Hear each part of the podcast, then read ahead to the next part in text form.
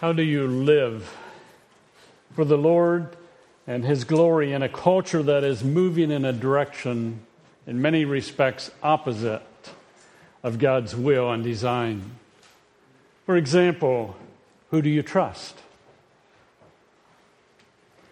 Sexuality and marriage in our culture, not limited to our culture, but our culture seems to be in a lot of turmoil.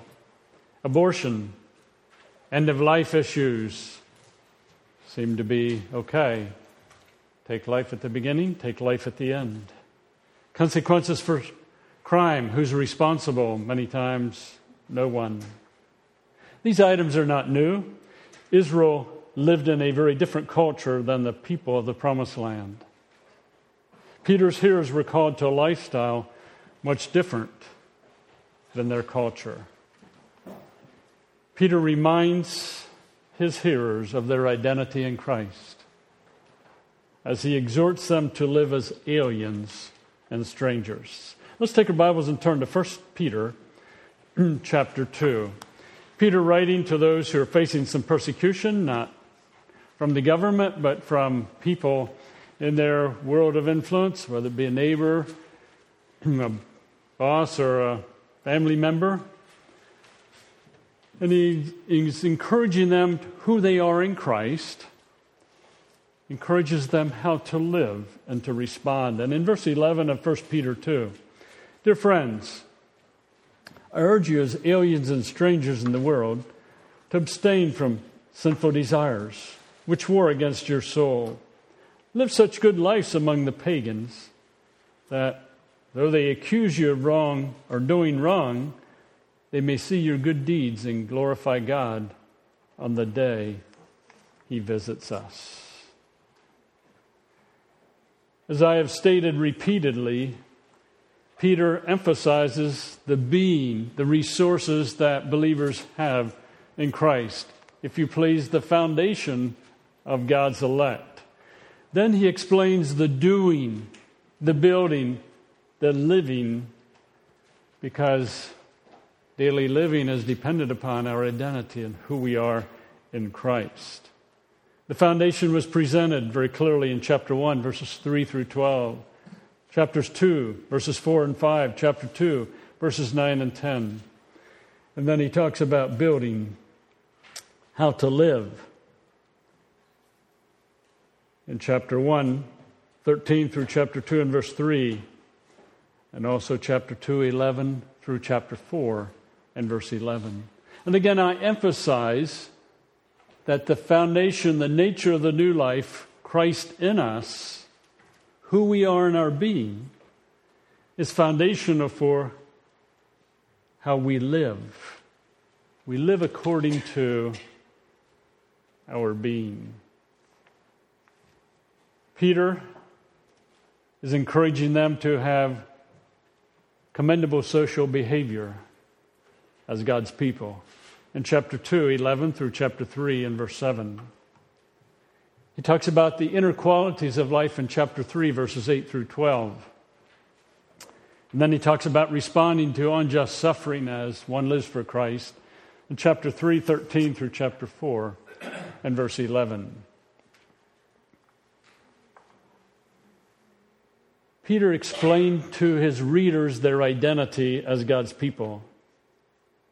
Now he addresses and presses the point of how to live in right relationship with unbelievers in a pagan society. And think about our own modern society. It's becoming much, much less, quote unquote, religious. And there are many things that are happening in our culture that we would say would not be good. How do you live well?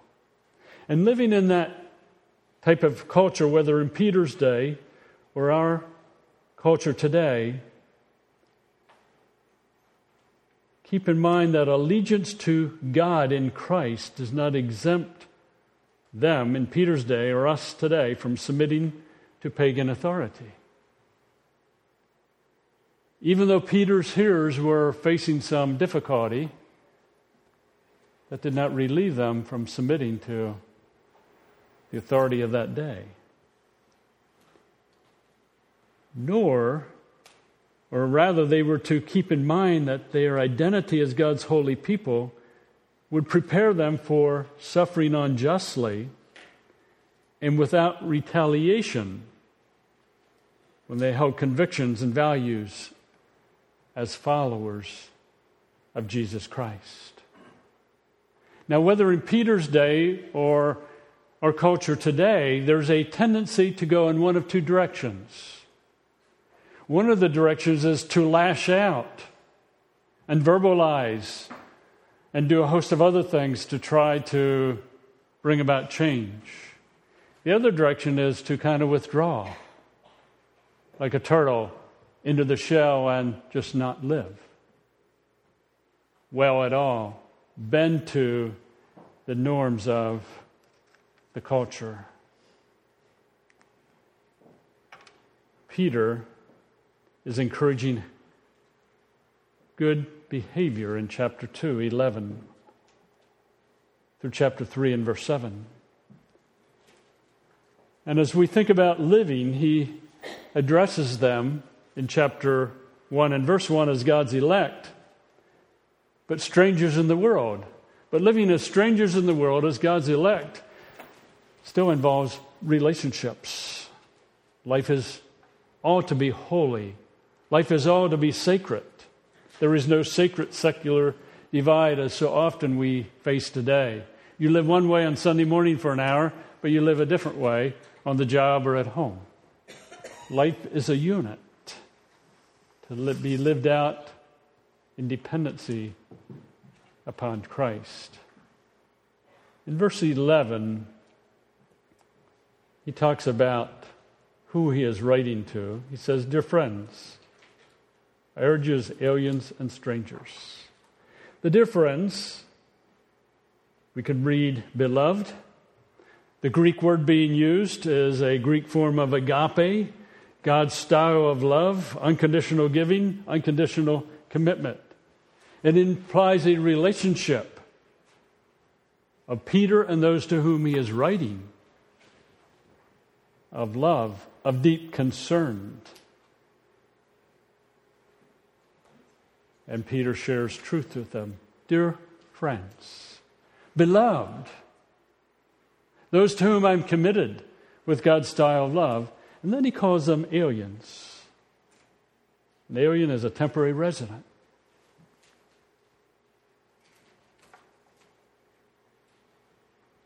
One that's not at home. In verse 17, of chapter 1, Peter said, Since you call on a Father who judges each man's work impartially, live your life as strangers here in reverent fear. He also says, I'm writing to you as strangers, residing in a country not one's own. Writing to people who lived in Roman rule, but yet aliens, and strangers. And that seems to tie in with Genesis 23 and verse 4. You don't need to turn there, but in Genesis 23 and verse 4, Abraham is in what was called the promised land. And verse 4 says, as he responds to the Hittites when his wife died, I'm an alien and a stranger among you.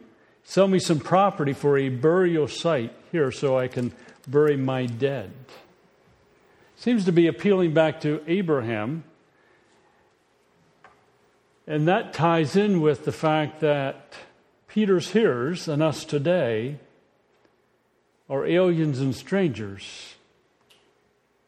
But we are in a long line of tradition of people who are aliens and strangers. Estrangement from and rejection by society was not new to the people in Peter's day. It's not new to us today.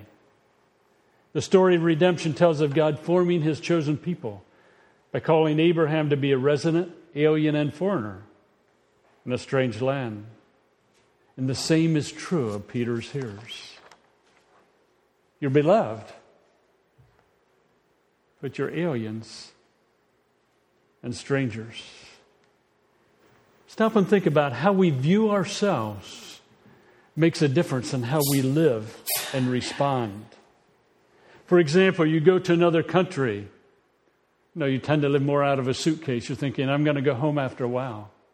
You go to see the sights, but your roots are not put down because you're there temporarily.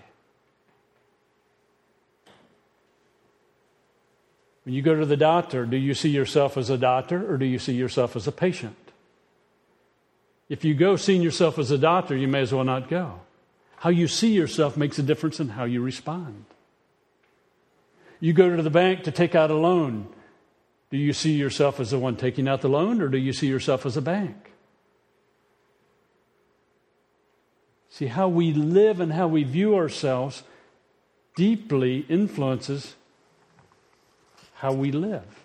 And Peter says, You're beloved, you're aliens, you're strangers.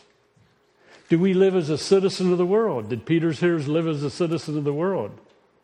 Was there a degree of uncomfort for them, as there is a degree of uncomfort for us? So he's writing to aliens and strangers. And notice what he says I urge you. The idea of urge is admonishing, persuading, encouraging to action. I'm urging you to do what? To abstain from sinful desires, which war against your soul. That's a put off and put on. Live such good lives among the pagans that though they accuse you of wrong, they may see your good deeds and glorify God on the day He visits us to put off, abstain from sinful desires, which war against the soul. To put on is good life and good deeds. They're going through difficulty. They're aliens and strangers, but yet they were to put off evil desires, put on good lives and good deeds. Abstain from sinful desires. The idea of sinful is pertaining to the body. Desires are irregular, covetousness. And in chapter 2 and verse 1, some of those desires would be listed. Rid yourself of malice, deceit, hypocrisy, envy, and slander of every kind. And he says these sinful desires war against the soul. Now, I want you to notice something in the context. The desires may be present in life, whether it be Peter's hearers or us today, but you can choose to resist the desire. He says, abstain from them, don't give in to them. They're present, but they're not to be fed. They're not to be satisfied in any manner. For example, a sexual desire is fed by turning to pornography. A food desire is fed by going to the cupboard. And I'm talking a food desire is more than you need. Often we don't need more teaching and more learning, but guidance of correction and training in righteousness abstain from. These people would have been tempted to lash out on those who are persecuting them, speak bitter words, harsh words towards a neighbor, to choose to complain against the owner who is beating them unjustly. Peter says, abstain from sinful desires,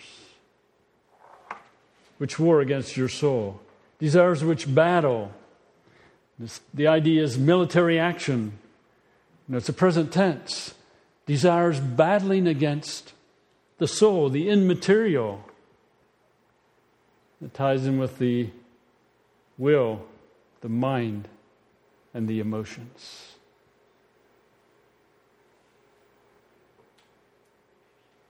Peter's hearers were in a battle.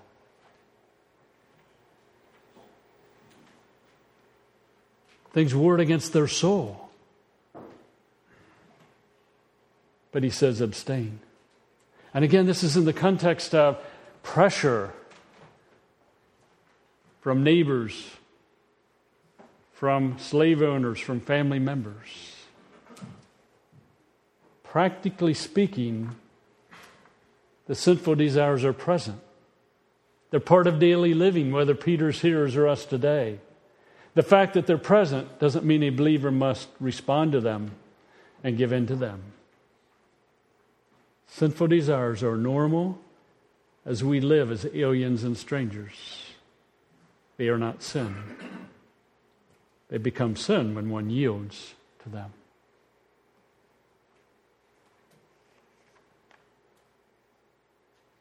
I've heard over and over again over the years what's wrong with me? I'm tempted again.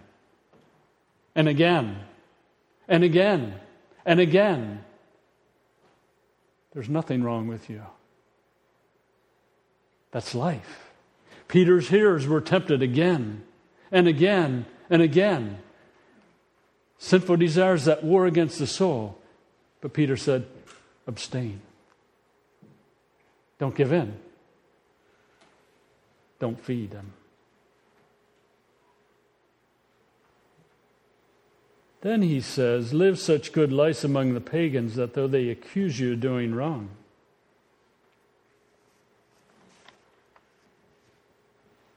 they may see your good deeds and glorify God on the day he visits us.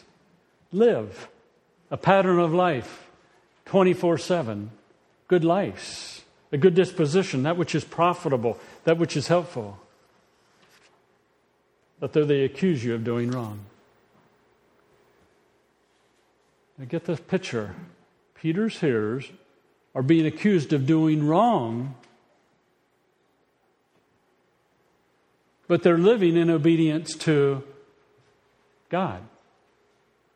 And some of what they would have been accused of doing wrong would have been disloyal to the state or to Caesar. Because they would have acknowledged God as Lord, they were being accused of being disloyal to the state, to Caesar. Upsetting trade. Why were they accused of upsetting trade? Because they were not loyal to the state or loyal to the Caesar. That's at least what they're being accused of, and that affects trade. They're being accused of teaching slaves are free. they taught believers that they're free in Christ, which he mentions later on in chapter 2. But now they're accused of teaching slaves not to obey their masters. They're being accused of not participating in festivals. Well, you don't participate in our festivals. What's wrong with you? And that would have been a fair accusation. Holding anti social values. Say, what do you mean holding antisocial values? Some of their relationships within marriage, as Peter encourages in chapter 3, would have been misinterpreted. They were being accused of, well, you don't accept our societal values. They were being accused of being atheist because they had no idols. People in that day had idols. The believers didn't have idols, so they were accused of being atheist. And that's kind of a distorted term, you know, as we would view it today. but those are some things that would have been against them. Now, think about our day. Some things that we may be accused of as we seek to live for God's glory in our culture. We may be accused of being homo- against homosexuality or gay marriage just because you may take a stand on here's what God defines marriage. May be accused of seeking to control government and change it just because you acknowledge someone higher than government or because you may gently say something about it. There may be an accusation as being against abortion. You say, what other accusation is there? The accusation is in a vindictive way directed at believers. There may be the accusation of being against other religions because we say Jesus is the way, the truth, and the life. Living in a culture that is resistant to God, at least to some extent, not totally, can create some accusations. And Peter doesn't tell them to go on an attack. But rather, he says, live such good lives among the pagans that though they accuse you of wrongdoing, they may see your good deeds and glorify God on the, the day he visits us. Now let's go back to Peter's day, being accused of being disloyal to the state, to, the, to Caesar. How would the hearers of Peter live well? Praying for the leaders? Don't speak evil of them. Obey them. Just go on with life, praying for them, not speaking evil, and obeying good deeds. Teaching that slaves are free. Obey your master with respect, accept unjust beatings with grace. So a slave is being beat unjustly. How do you live well? Accept it with grace. Peter talks about that later on. Being an atheist due to no idols. Apply chapter 1, 13 and 14. Be self controlled. Set your hope fully on the grace that is to be given you don't conform to evil desires. Rid yourself of malice, deceit, hypocrisy, envy, slander of every kind.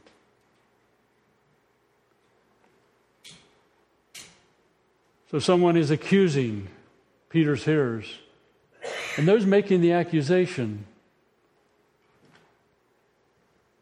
someday thinking the people we accused didn't respond with bitterness there was no hypocrisy. They just continued to live well.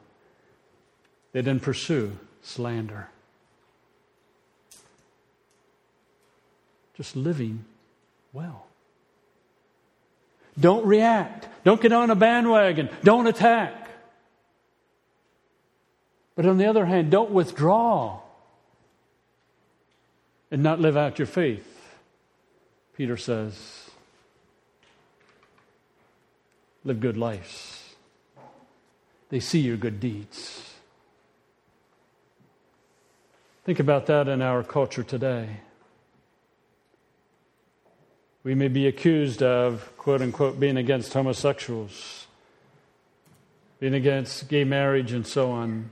We don't need to get on the defensive. about befriend homosexuals? about helping those with AIDS?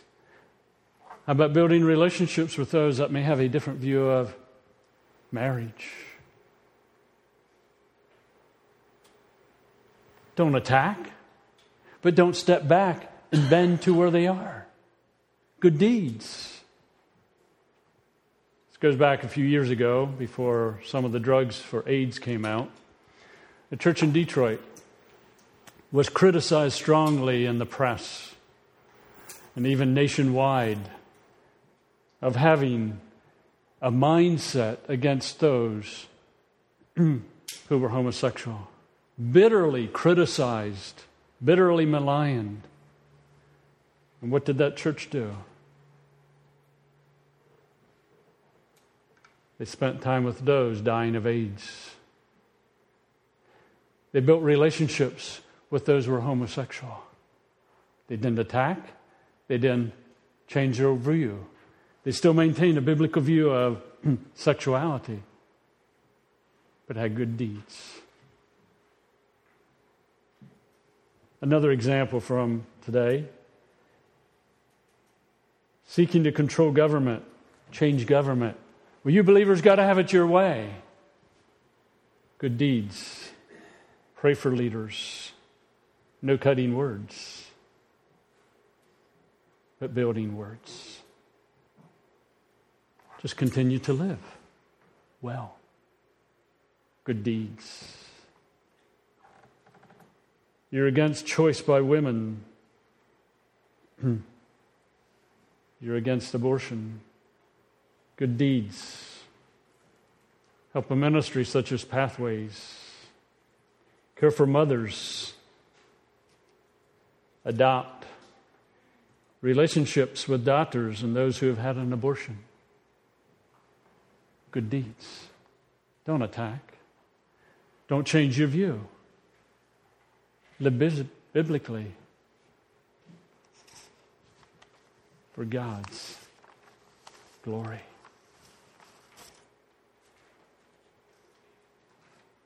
The phrase at the end of verse 12, on the day he visits us, is paralleled elsewhere in the New Testament, but only in Luke 19 44, where time of year visitation is mentioned, referring to the incarnation of God in Christ.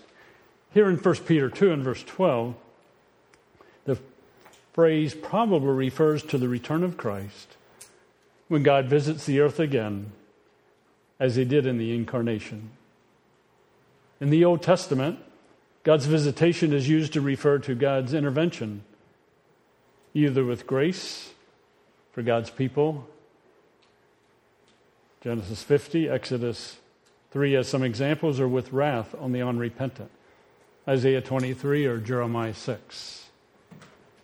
Generally, the visitation of God referred to elsewhere in Scripture is of a corporate, not individual nature.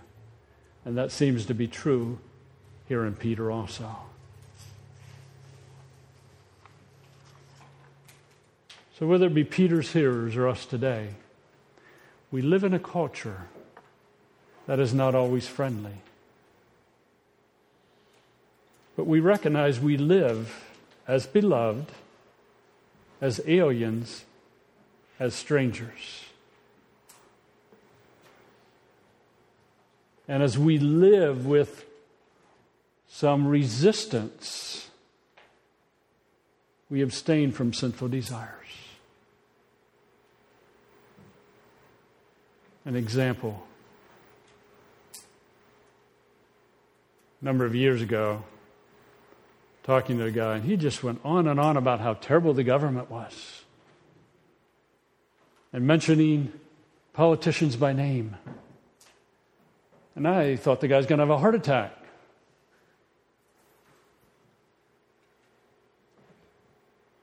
Claimed to be a believer. He didn't abstain from sinful desires. Why? Because he went on the tack. There was a bitterness, there was a malice, there was a slander. Peter says, abstain from that. Don't lash out. But on the other hand, don't withdraw and change biblical thinking to that which is not biblical.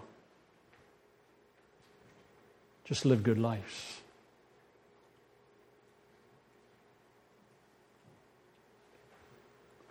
And remember how Peter's hearers listened or lived in that day and how we live today, some of that may not be seen until the day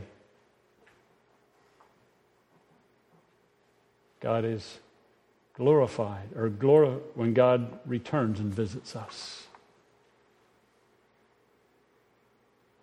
Don't always look for the immediate. He says that they may see your good deeds and glorify God on the day He visits us. That's future.